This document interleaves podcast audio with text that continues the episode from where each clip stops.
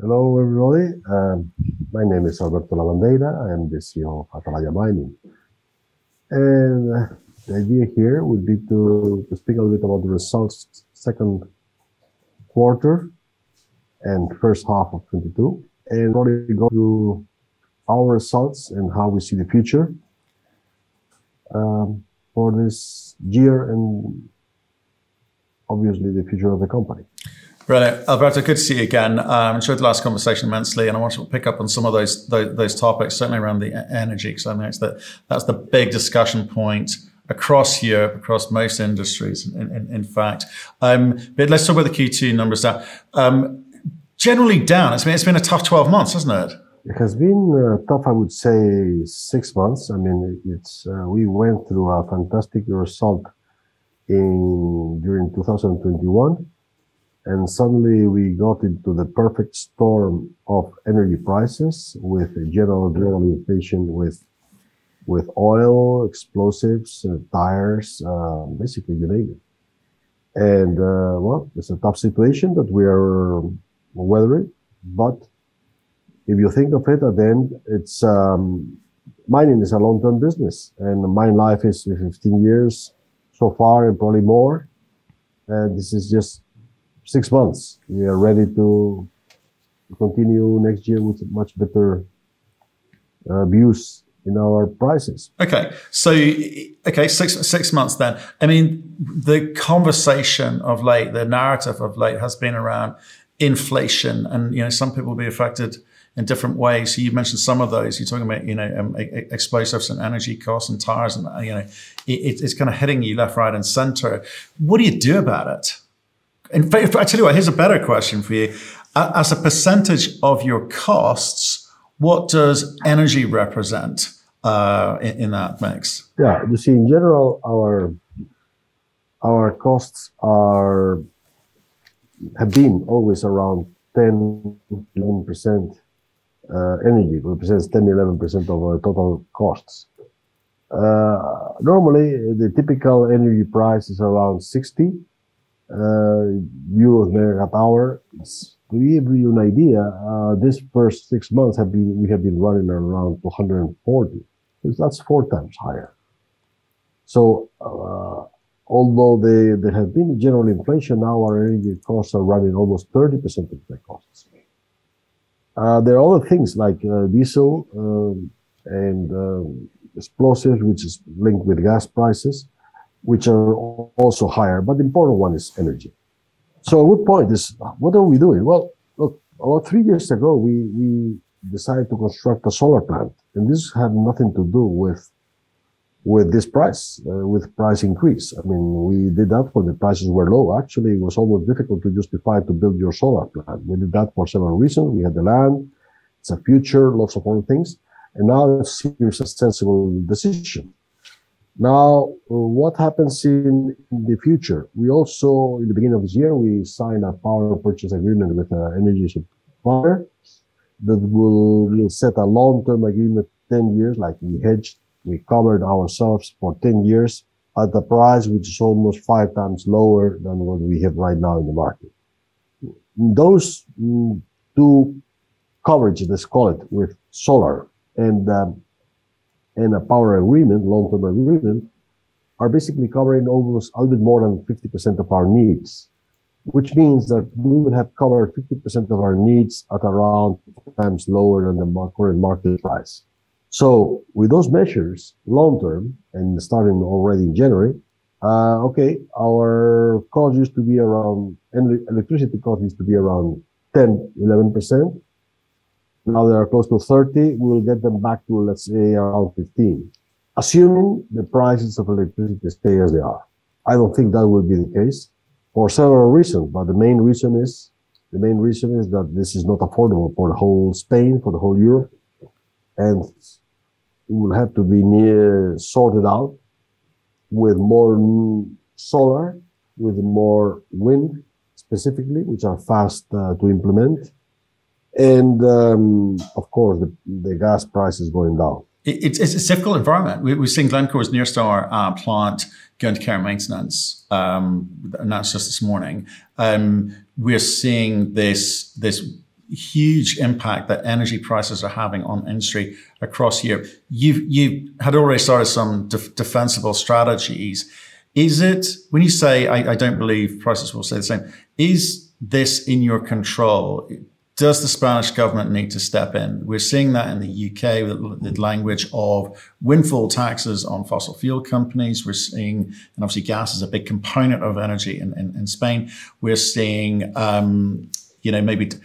support from governments to help, domestic fuel buyers with their energy needs as well. So how much of this is you've got to be masters of your own destiny, and how much of it is, what is the government going to do for me? Look, the government will have to do something, because at the end, they are collecting very high taxes. I mean, for example, diesel price in Spain, 50% taxes. So the price goes up. I mean, they will have to do something to tame the inflation. This is not only affecting us; it's affecting all the industries. What percentage did you say? I just lost you there when you said the percentage. Almost 50%. 50 are taxes. 5-0. Wow. Yeah. That's the tax charge of some diesel and gasoline and all this. So, what needs to be done? I think, from the country point of view and from Europe point of view, several things. One is to speed up the construction of electric lines interconnecting the whole Europe, the whole Spain. There's wind going on in Spain, in Scotland, but it's not a problem of building new windmills. It's a problem of transporting that electricity to the place where it's consumed. It's important to speed up the construction of more solar and to have a storage capacity, call it batteries, call it pumps or hydro, or call it whatever, hydrogen in the future, probably a storage of energy. And this thing needs to be done fast. The money is there. And what the governments need to do is to avoid the case of a solar plant taking 2 years to permit. I mean, it takes longer to permit than to construct. This cannot happen. In Spain, specifically in the northwest, there are some big wind farms. It's a very windy area that are stopped not because of the wind farm itself, but by the transmission line, because there's protests from environmental groups, from pressure groups, call it X, or they don't like to see the transmission line because they say it spoils the landscape. Well, this thing has to sort it out. They will have to extend the life of the nuclear plants, Spain, Germany. Same thing with the coal. There were some coal power plants that were demolished. I mean, you cannot demolish a structure that's there to produce cheaper energy if needed. Because the problem here is the system that we have is very sensible for these high variations. And we are in a system which is a marginal system, which the high cost producer sets the price for everybody. This is something that was fine when the difference between electricity produced by gas and the electricity produced by other systems were not that great. When now it's 5 times larger, this system has to be reviewed. Otherwise, it doesn't make sense. It doesn't make sense that Spain, that roughly uses 10% of electricity produced by gas, this price of gas sets the price for the rest. It's not logical, because solar, wind, nuclear have been there for the last 10 years, and the price in Spain used to oscillate between 40 and 60 euros megawatt hour. And the utilities were making very nice margins, giving very good dividends. So that has not changed. It cannot be that this gas crisis creates a turbulence all over. It's affecting the steel factories, it's affecting the ceramic industry, that's really gas. It's affecting all the electro-intensive plants like these smelters. I mean, we are going to be shifting production from other places. And if you shut down a smelter, alumina smelter, or a zinc smelter, it's quite difficult to open it again. It takes time. It takes time. It does take time. So look, there's an energy crisis across Europe. One can argue globally, but it's very specifically Europe at the moment, and it's a problem that needs to be resolved. And like, I don't want to make this about an electricity show.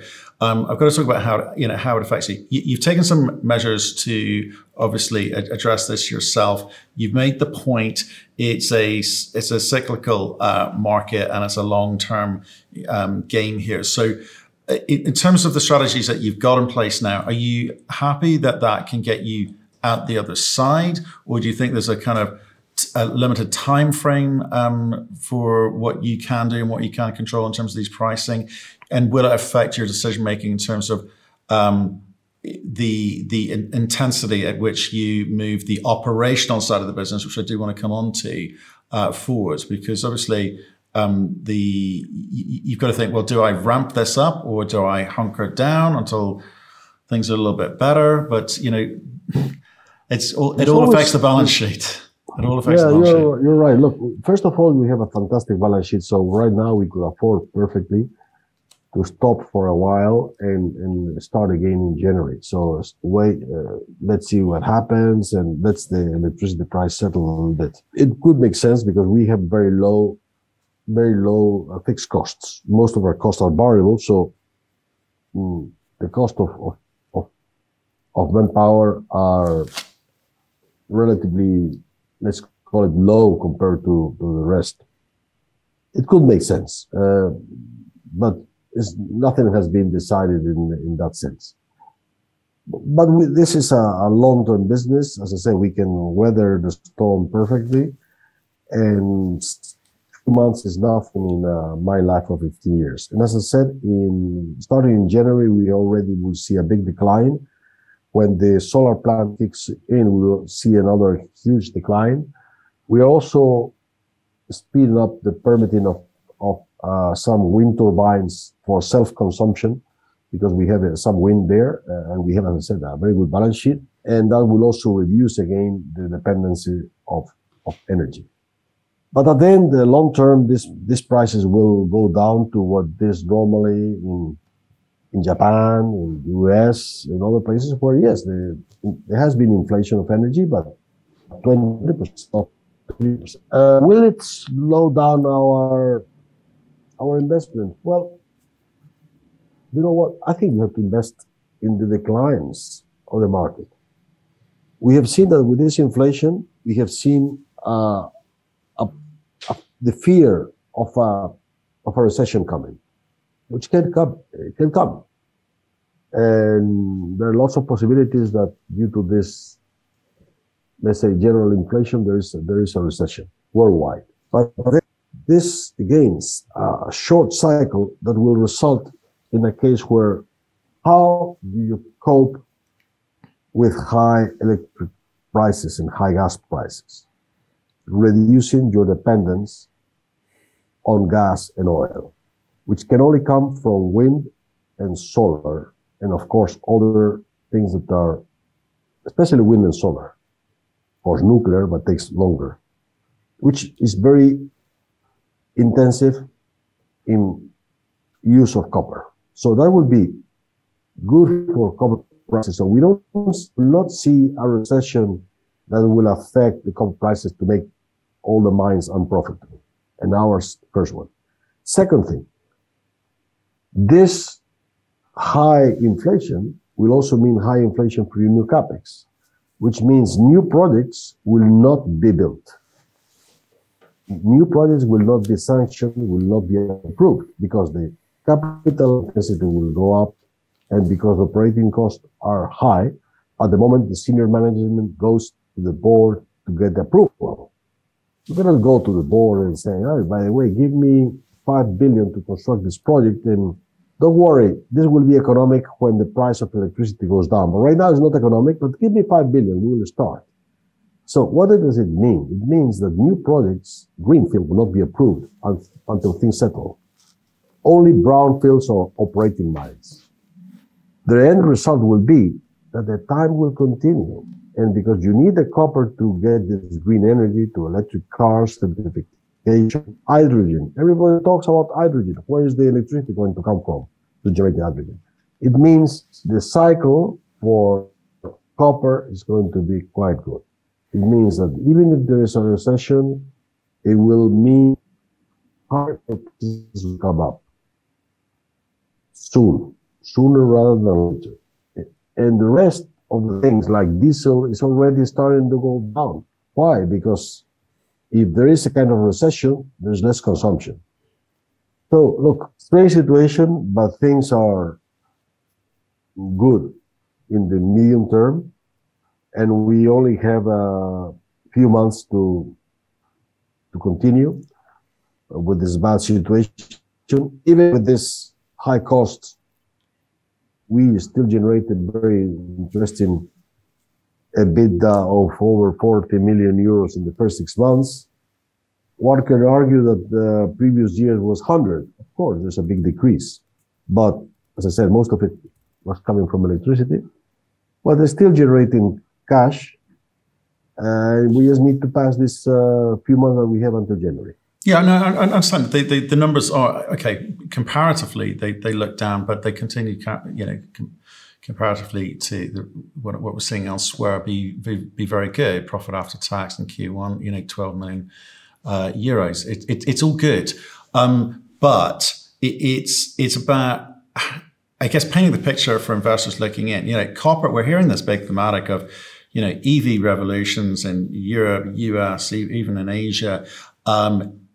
Infrastructure builds, which may be slowed down because of, again, talk of recession, etc. Certainly it's risk off in most markets at the moment. So I get the thesis here. The bit that interests me is your analysis saying that, well, actually, who's going to fund new CapEx, greenfield CapEx projects in an environment like this? Not a lot of people. So my question is, I wonder what that does to the copper price. Because again, like nickel, copper's kind of come off in recent times. And you think in the picture that you paint, why on earth would it do that? There's no big new copper mines coming on tap. No one's going to fund new plants to process this concentrate. So why isn't price moving to higher heights than it currently is? I suppose because of the perception that there's new production coming in and there's going to be a slowdown. But the market is very tight. The metal market is very tight. The premium for metal, if you want real copper to produce something, you have to pay a premium over the market in the consumers.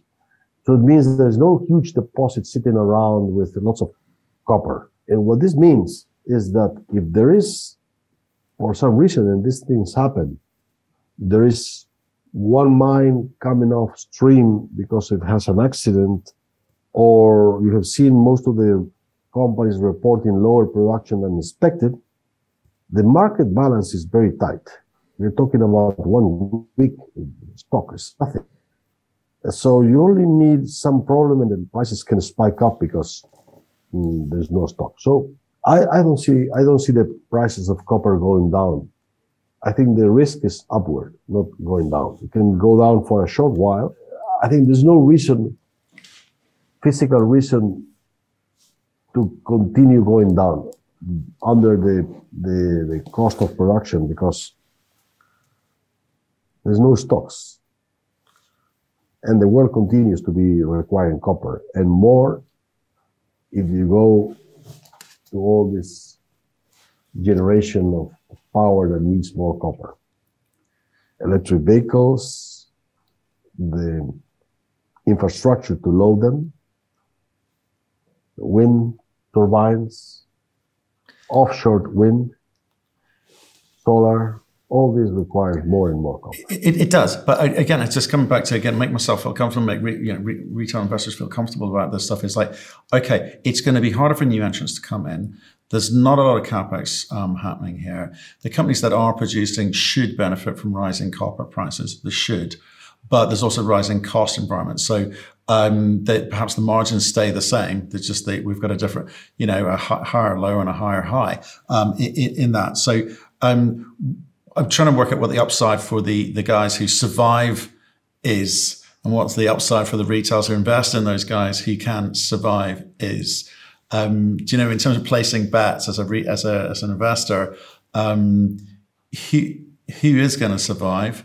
Do the fundamental economics change in terms of margin? Because it's about making money, it's about paying dividends, like you do. You know, what's this new environment look like going forward? Is there going to be a kind of massive stepping point, you know, step change in the market dynamics as a result of the picture you paint?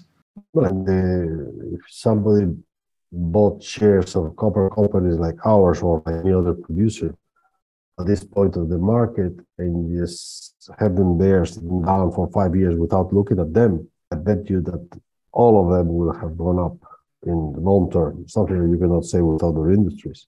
So right now, I believe we are in a low point. I wouldn't make the same bets for companies that are very long-term, like development companies that need several $1 billion, and the time frame we're talking is 10 years or whatever years, or even exploration companies, unless they are spectacular.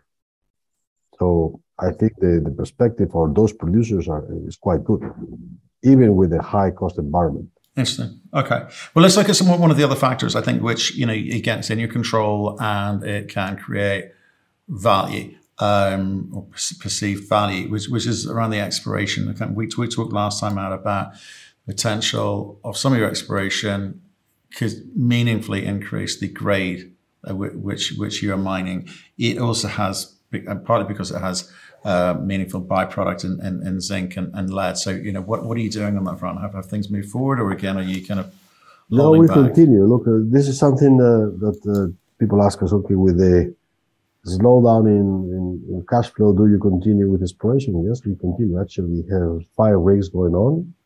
You need to find new resources to give optionality to your shares. And then the shares of a mining company are like an option on the underlying commodity. So it's like an option in copper prices. Within 10 years, there will be cycles up and down, and the shares will move up and down like an option, but there's much more leveraged. An option, in order to have a value, needs time. The longer the time, the better the value. So a company with short mine life has very low optionality, because it could happen with a low, short life that there is a cycle of low prices. We need to increase our life. We know that if we have a 15 to 20 years life, we are going to see fantastic times. So that's the reason why exploration needs to continue. Your point of higher grade is absolutely correct, because obviously, if we can put into production some areas that are close to our mine with double the grade, where we can use the same installations and we don't need a huge investment like San Dionisio or San Antonio or Massa Valverde, which are using the same installation, you can process higher grade, then your costs will go down, because you have more or less the same costs per ton, but you use more copper on the same ton. So that's also important, because you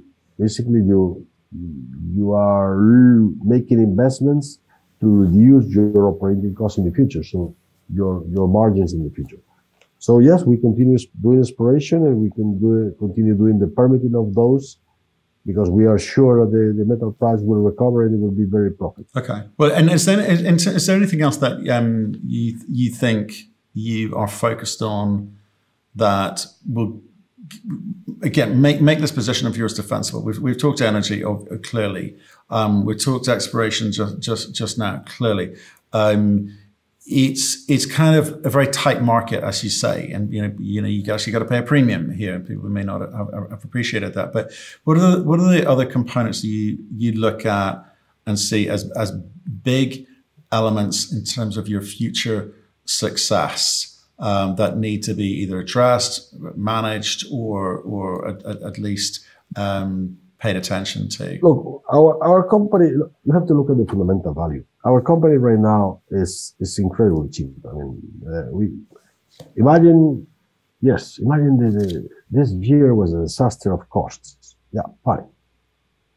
But at the end, we're trading, let's say, 250 to, with a simple 140 million shares. So 400 million pounds with basically 60 million euros, so 50 million pounds more or less, net cash position. It means that the value of our company is less or similar to the investment we have done in equipment and steel, which means right now somebody's buying all those installations and the mineral rights without having to pay at all for the metal. It's amazingly different to other companies where still have a resource, but they still have to invest. Some companies have 400 million market cap, but they still need to add 500 million to get there. Our case is we are there already. I think this is the main point. I mean, the value is the value. That's the long-term value. It's not the short-term. It's like when you bought a house that cost basically the price of the bricks, and you're not paying for the land or the works that has gone there. It has to catch up at a certain time. Well, I hope it does. I hope it does, sir. As ever, Alberto, very insightful look at what's going on in the markets, but also, you know, what you were doing and how you're managing things. So, look, I appreciate your time today. And I also know you're on holiday. So I appreciate you phoning. Sort of. Okay. But I appreciate you phoning in and giving some updates. And we look forward to hearing from you soon. Okay. Thanks a lot, Ben.